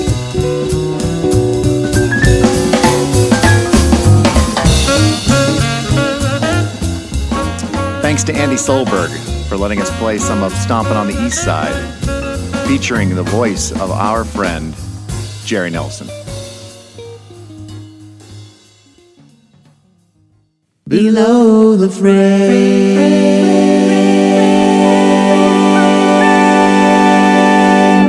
We're back with Leslie Carrara Rudolph, and before the break, she'd mentioned how she's only as good as the people around her. I think that's true. I think that's true for all of us. We're only as good as the group that we are around, that we put ourselves in and around. And observation is a huge part of what we do.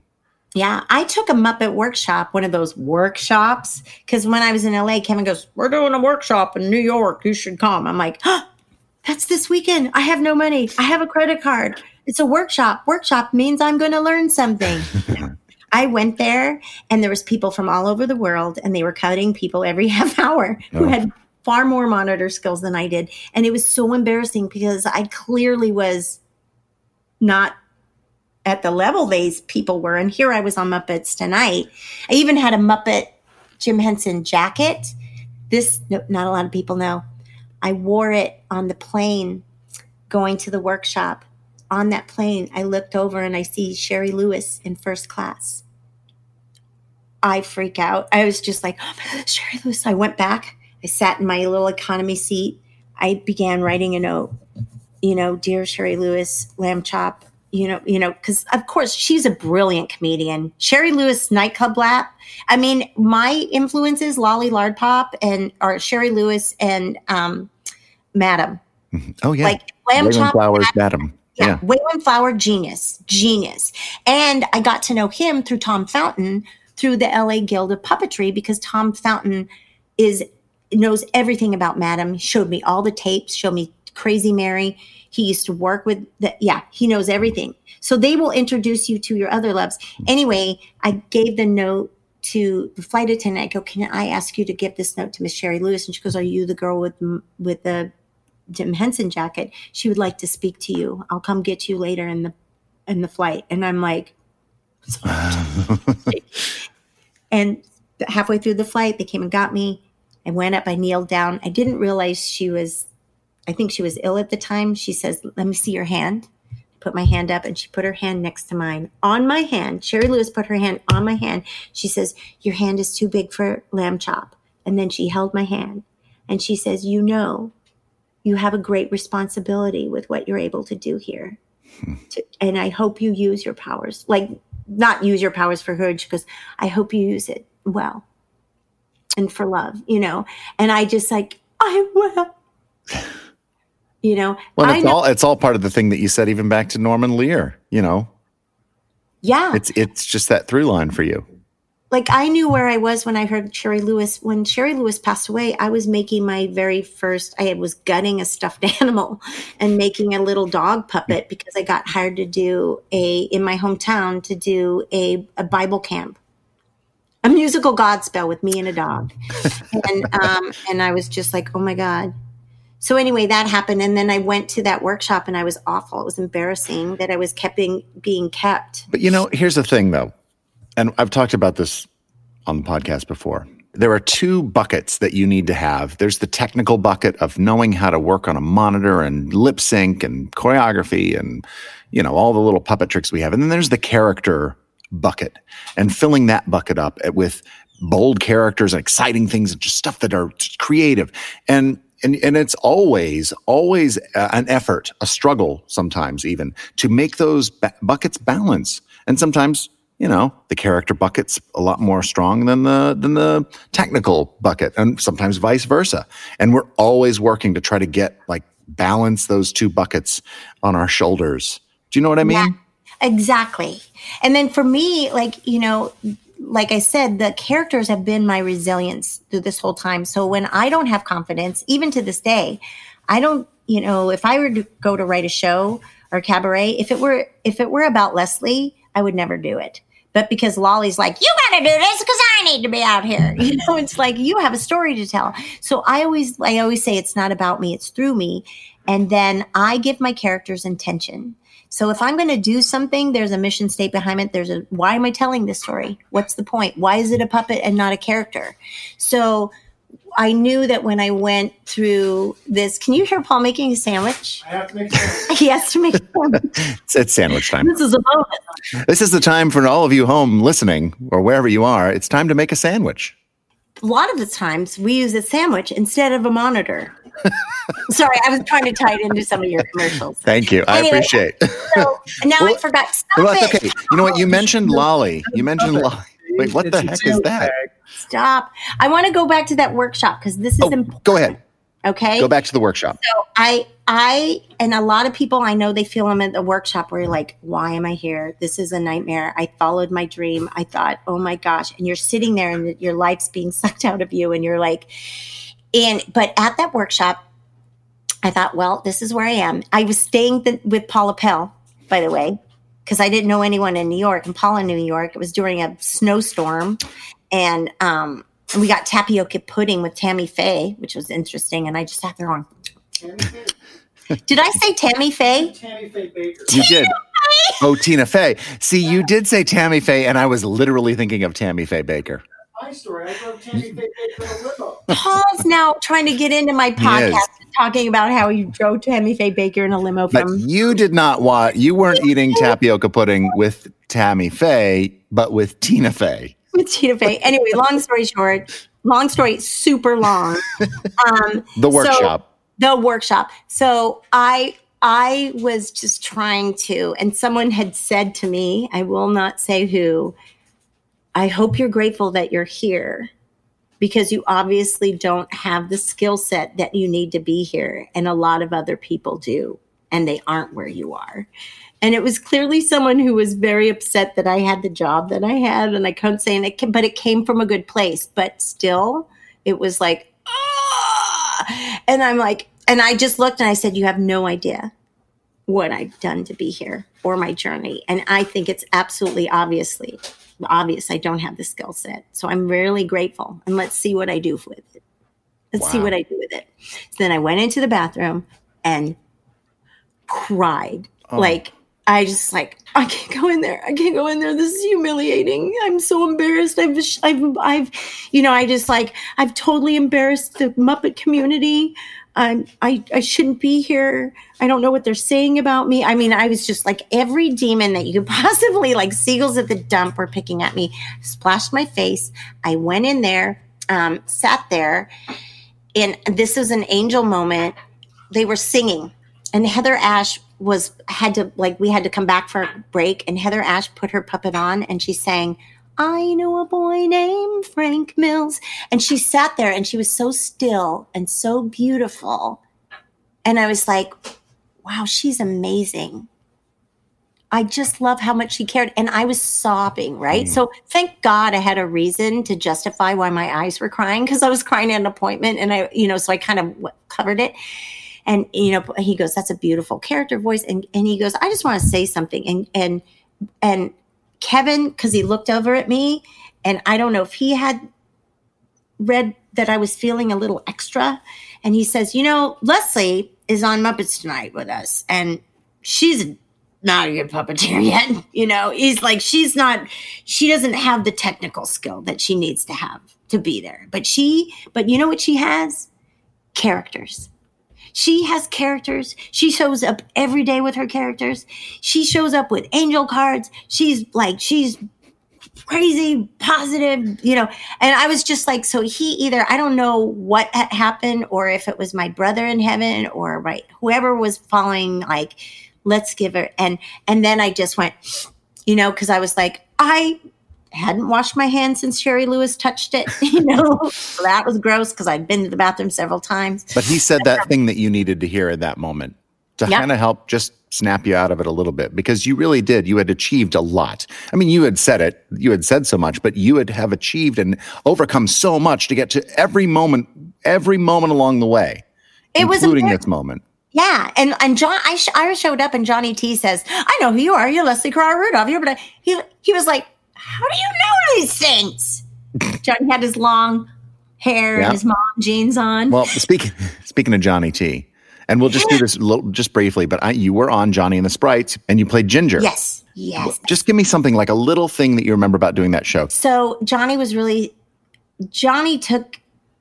I- I can't remember. Like we just we were just one of those people like you meet and you immediately like where we were meant to be. Just like Tim Lagasse. Like Tim Yeah. and I are t- twins that are ripped apart. I met his mom and he said, "Why'd you give me away?" you know, I'm like we're so wackadoo together, you know, and and like that stuff. So, but I do have to say, and I will go back to to Ginger Sprite, Matt and Pam and Marty and you know that Dr. Seuss and Stephanie and and Heather and all those people on that show made me a better puppeteer, and they also they also welcomed me into the family. Important. Yeah. An important part. I know, it makes me cry. Johnny took me to see, I had my picture with Snuffy, and, you know, I met everybody. You guys were working on something, and I had the fish person, and I came off crazy again. It's like, what is this person? Eh. Okay, so Johnny and the Sprites. Ginger Sprite was awesome. We, I had actually sent in an audition tape with Lolly, um, but it's hard to do an audition tape for a character that does. It, it's Lolly's such a strong statement of a character, Right. You can't picture it. And then I was teaching character development at the O'Neill Puppetry Conference because Pam then asked me to, you know, work with people. And then um, they were having auditions again. So I said, "Uh, "Can I please audition again, Johnny, in person?" So then we had to we had to improvise, and we were paired up.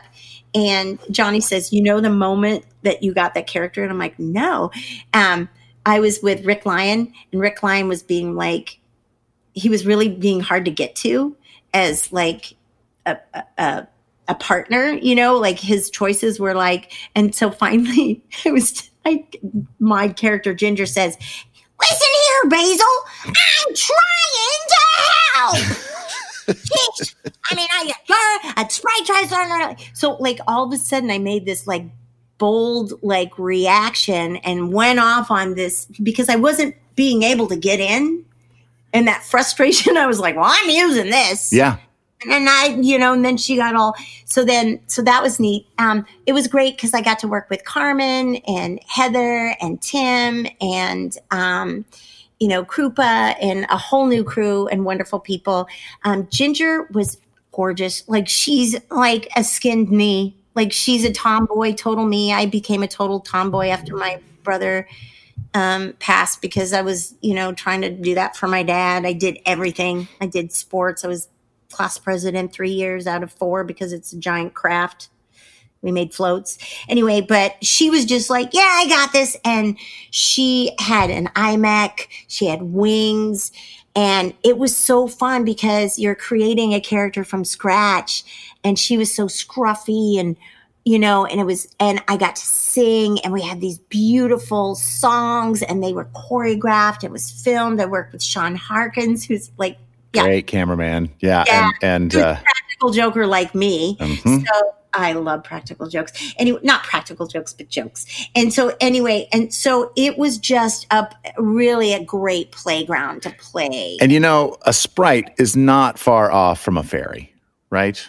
No, Not, not, too all. far. So why don't we talk about the most famous fairy that I can think of that I know of? Famous Fairy. Yeah, Oh, Abby Cadabby. I got it. What year did you come to Sesame Street with Abby? Um, I, I want to say it's easier to say season 36. That's fine. Because Pam said, I got you a t shirt from this year because you won't get one or something. Because you know how they do the order form? Yes. Maybe see, I, I could be wrong. Um, so can I say something about Johnny T first? Absolutely. after Muppets Tonight, and I and and Dr. Seuss, I did have a time where I pitched a show to Disney with all my characters that played at the El Capitan Theater, and um, from that, uh, I moved on to a different situation. And after that, I ended up doing Animal Jam, which is another puppet show. We did 30 episodes in six weeks, an episode a day with live kids and everything in Florida. Sorry to, I'm going, I'm fast forwarding this. No. And that's where I really got my chops because we did 30 episodes a day. A lot of I a mean, lot of hours on 30 episodes a day. Oh my goodness. 30 episodes in six weeks. Yeah, but that's still that's like a really great a lot of camera Yeah, time. Two songs, two songs in every episode and live kids for the second half. So that, and also during that time after the Disney thing, I ended up winning a drag competition, raising money for AIDS. And I was the queen of Silver Lake for a year as Edwina Faintot, a sock monkey specialist. So for a year, I got very ensconced and that's when I started performing under gay bars because I was doing all these AIDS benefits as this crazy character. Lolly was born um, uh, through the power of suggestion by Miss Coco Peru, a very famous drag queen. And then Lo- I performed Lolly one night, and then Lolly Now, started if- being asked in every. If people if people don't know who Lolly is or what she looks like, she's a sock. Right, she's just a sock. A white just like a white cotton sock Yeah. Well, what happened was made. after my Disney show, you know, which was ran for six weeks at the El Cap. Well, no, not six weeks. What am I saying? Three months at the El Capitan Theater. They used to run my show, the Wahoo Wagon, before movies, and it was like it was like my.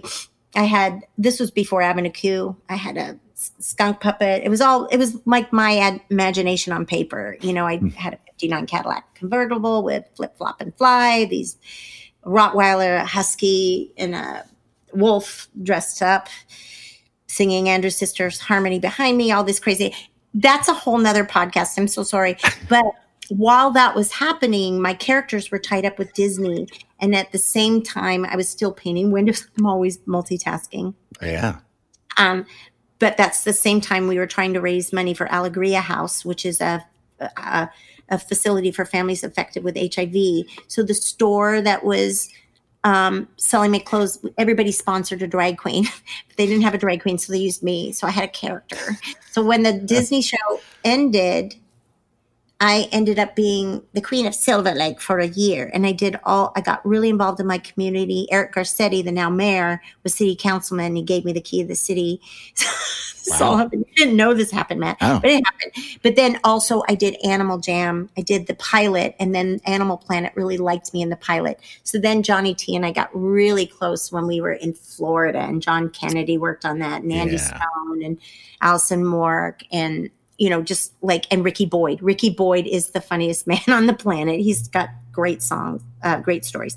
So there you go. Sorry about that. That's all right. So now, because a sprite is not far off from a fairy. You're going to edit that out. no, huh? no, I'm not. I'm not going to edit it out. I just want to reset where we were.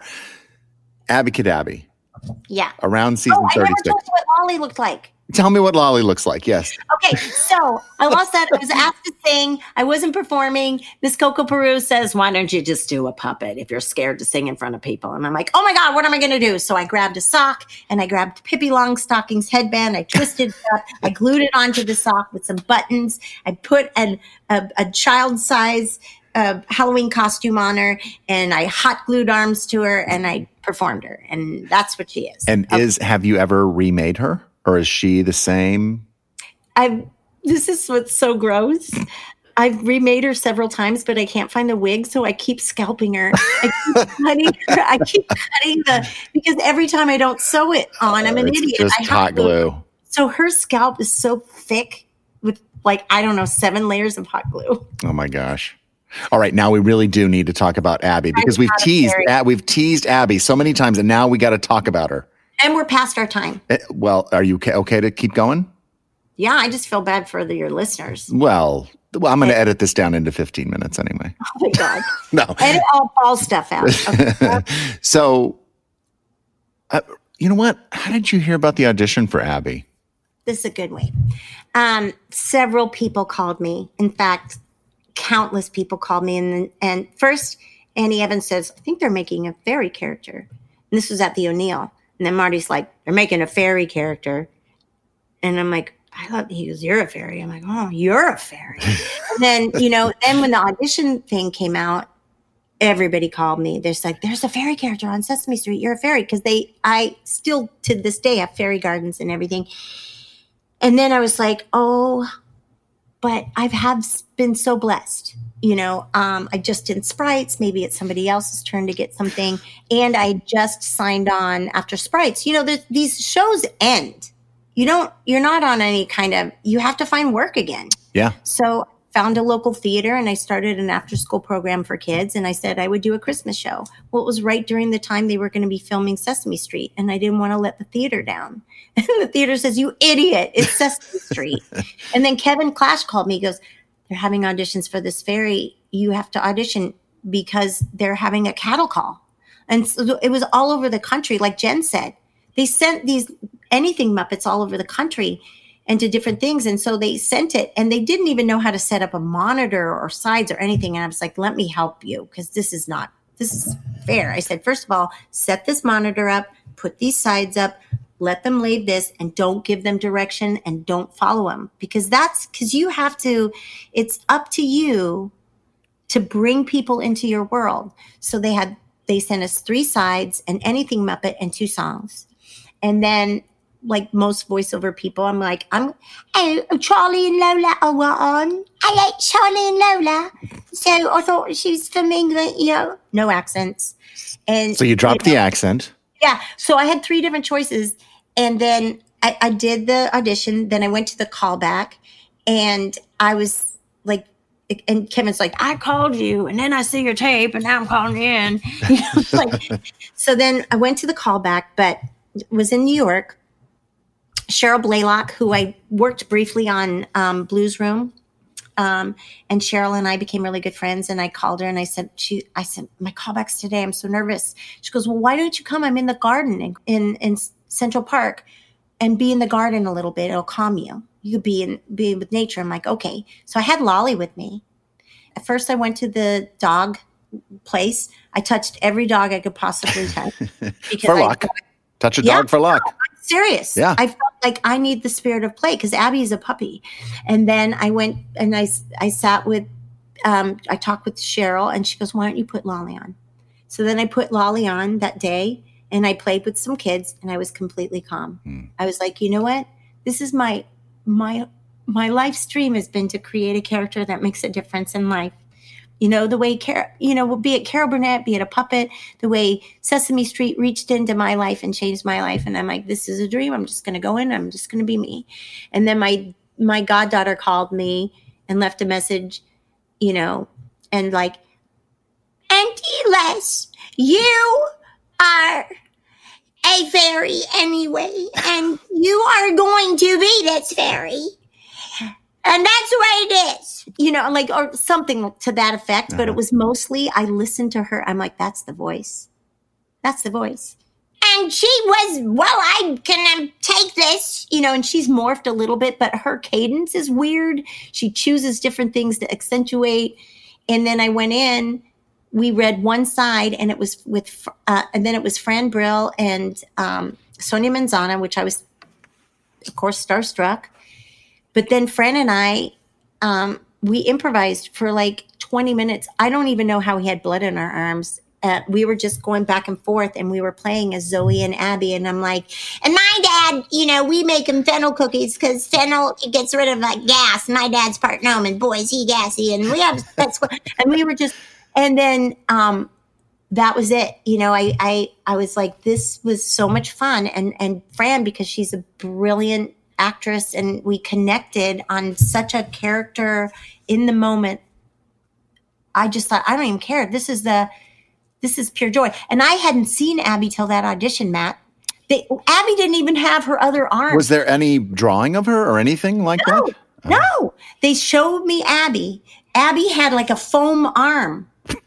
And the other one, like it wasn't like the other one, one was just foam. And I was like, what? This is weird. but I was just, I was smitten. She was just like, looked like Cindy Lou Who. She looked like a puppy to me. Like the way she looked and tilted her head. And I'm like, oh, she's a puppy fairy. Like Abby just wants to play with everybody. And then I got the call from Kevin. I, I didn't recognize the number. I get the pick up the phone. It's like, are you alone? And I'm like, ew.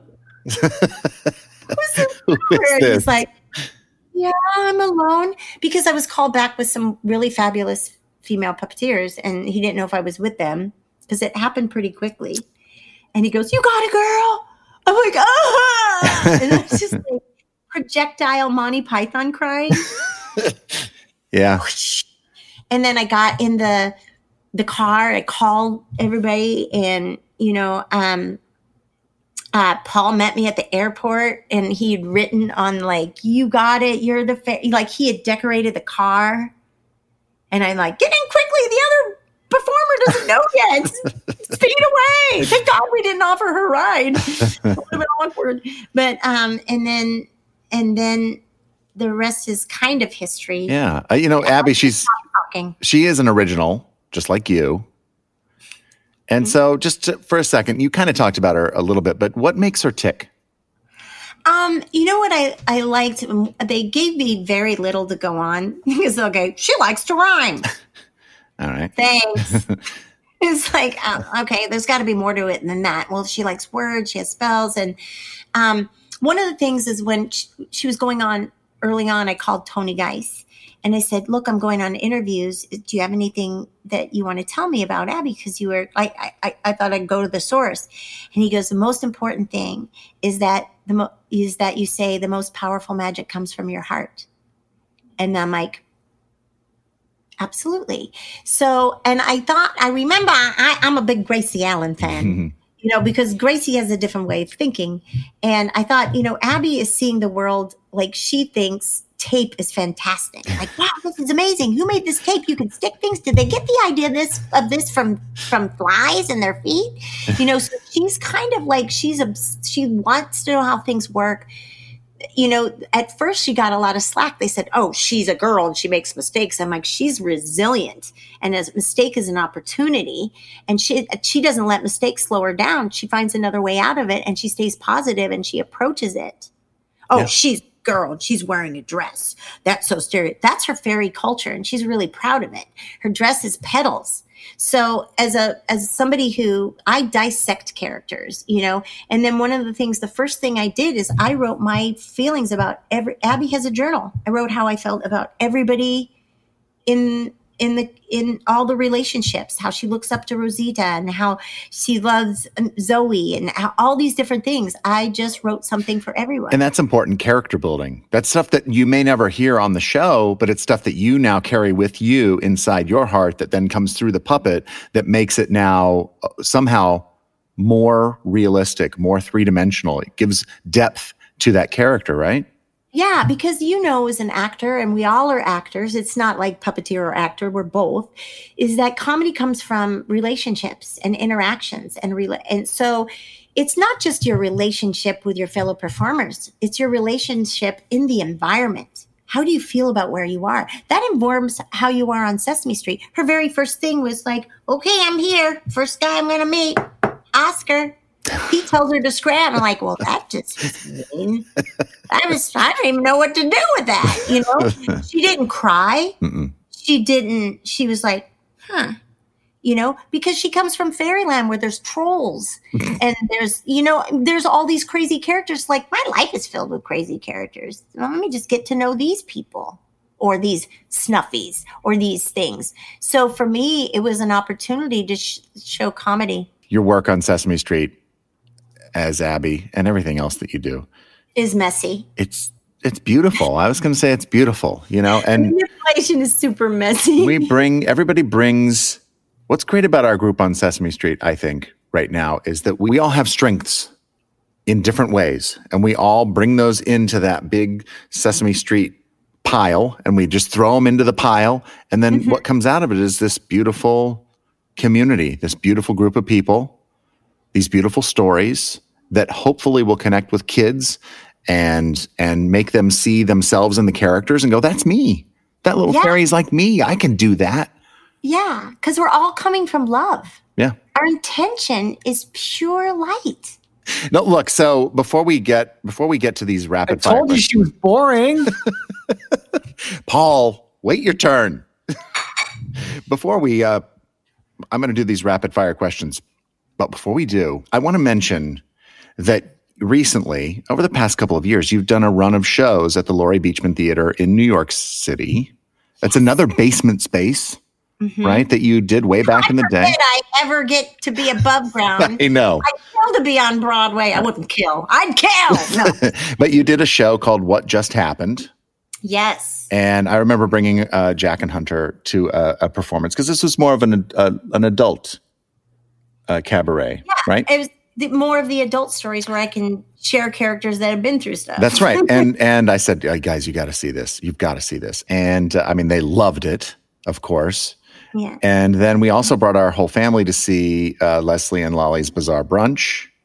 Uh, oh, that was Moonlight Madness. Oh wait, we did. That's right, Moonlight Madness. But you were doing the Bizarre Brunch yeah, so they gave me a residency there, and Bizarre Brunch was kind of like the the idea was that it was like a gospel bunch, but with comedy and music and characters. So it was that humor with a heart, and then I would have a loose theme, but I would tell these stories that is that you didn't realize that you were getting a story weaved in. But yeah. Hmm. So what just happened told a little bit about my Hollywood story. I was in the sketch comedy group with Josh Gad, where I sliced my tendon with a utility blade. Oh, I remember that. And oh gosh. Oh, and in, in Moonlight Madness, you became a over the course of the show, you became a werewolf. You became Yes. a dog.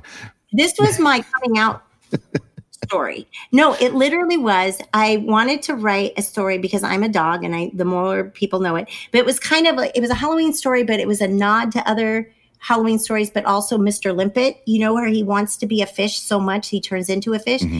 So yes, I rescue a weredoodle. I don't know it's that. It bites me at the beginning of the show. And as the show goes on, little by little, I turn into a dog. I transform into my true self because I because I'd kissed and licked so many dogs. The the science of me is like you are a dog and Lolly accepts me. But it really is a story about accepting who you are. And it was for the LGBTQ community, people who are struggling with self-confidence and stuff. And it's just like it doesn't matter. You know, it's like whatever you love, you know, and as long as you're true to yourself. So, but it was a comedy, though that was the purpose behind it. That that's what gives me the confidence to do my things. Is have is something to have a message behind it. Yeah, otherwise I wouldn't get on stage. Like I'm not a I, I'm not on Broadway. I'm not famous, you know. So if I sing a song, nobody's like they wouldn't come. Like my my companies who I love, Michael Hicksos. He goes nothing personal, Les, but people aren't really coming to hear your voice. You know, the, if if you sing, that's great, but they're coming because they they want to hear what you have. They want to hear what you're going to bring out. I think that's is true. Yeah, and I I call myself Mary Poppins meets Monty Python because I my influences are Carol Burnett, The Muppets, Monty Python, and Disney.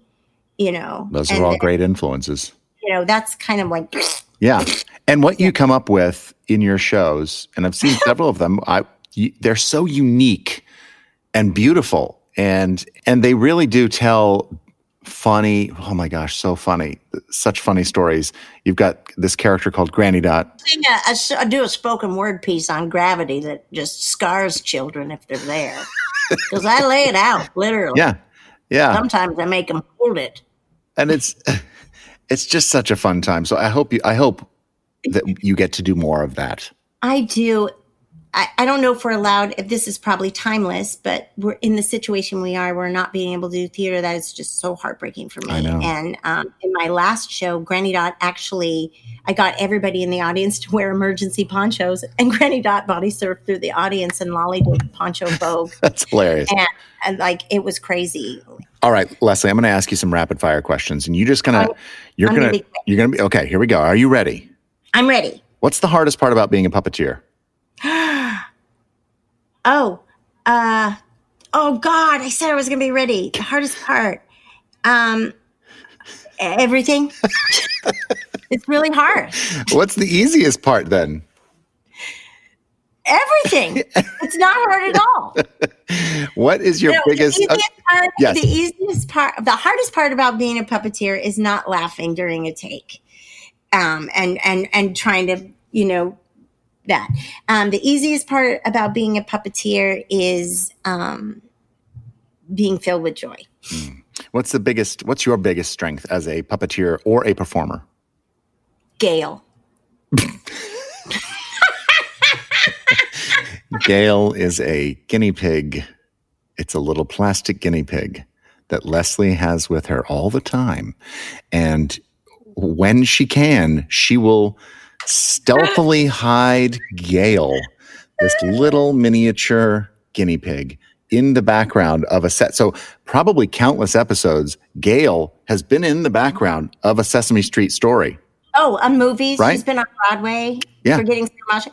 Let me tell you why Gail's my strength. Is um, she keeps me in the moment. I love that.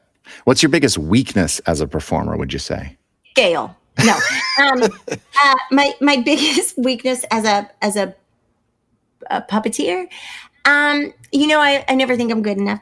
You know, I just Um, I, I I do my best, but I just am in so in awe by the performers around me. I I still am I still am fans of the people I work with.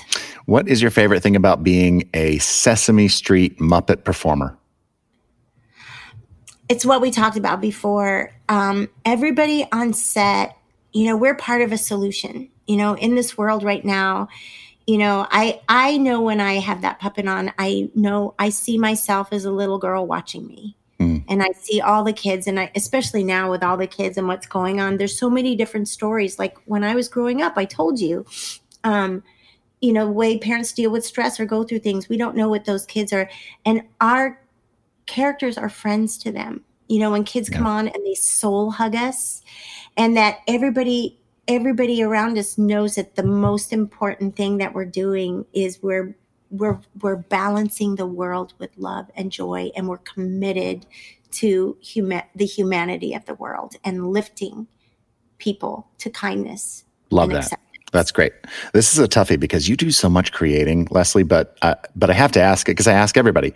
Jerry Nelson said to me once, "Sesame Street is great, but you always have to have something that is your own that you create." Now, normally I ask, "What is that for you?" But we've described many many things that you do, and you do a lot of creating on your own. I'm I'm sure while we were doing this interview, you were making a pipe cleaner version of Bea Arthur or something. So uh, I am going to ask you this: What is something that Yes. you want to create? But you have not been able to do that yet. Ooh. Um, I, I, I'm I'm actually taking class for this right now. Um, I'm so there's lolly stuff all over the world. Like I in my world, you know, she is like a lolly portal. Um, um, and uh, I um. I, I want to write the Lolly movie. And so stupid. Well, because well, it's like, but I, I don't know if I could do it. Like, it's like the, I can't give away the thing, but I, I just want to give her, her world. It's, I know this sounds crazy, but Lolly has a world within a world. You know, there's me. And I sometimes I'm like, Lolly, do you think we, you would like people will say, can Lolly host our show? And I'm like, well, let me ask her. I mean, I was like, they they asked me to ask her. I was like, what is going on here? So um, I would like to create like a backstory and a whole thing that's cohesive where she can live and and you know spread joy from. I thought it was Lolly's radio play date, but um, and ultimately have Lolly World or Lolly Land Yeah. miniature golf course. Well, Leslie, that's a beautiful answer. Camp for kids And- slash animal rescue. Thank you so much for talking with me today. I really appreciate it. It was fun. Did you have fun? Yes, I did. I was just like, yeah, I did, Matt. Thank you. I, I get super shy because I know that I'm queen of the non sequiturs and I, you know, I did have my goal that I only mentioned death twice. That's Below the Frame. Please follow us on social media your Twitters, your Instagrams, your Facebooks. Tell us what you think of the show. Speaking of our show, Below the Frame was produced by me. Our theme song was written by Stephanie D'Abruzzo and performed by the Mighty Weaklings. Our podcast artwork was created by Dave Holteen at daveholteendesign.com. Special thanks to Jan Nelson for giving me Jerry's writings and to Carmen Osbahr for sharing her memory and reading one of his stories. Another special thanks goes out to Andy Solberg for the song today featuring Jerry Nelson. Thanks to Leslie Carrara Rudolph for being part of this episode, and thanks to you, the fans, for listening. I'm Matt Vogel. We'll see you next time when we go below the frame. Bye bye. Go, go, go below the frame.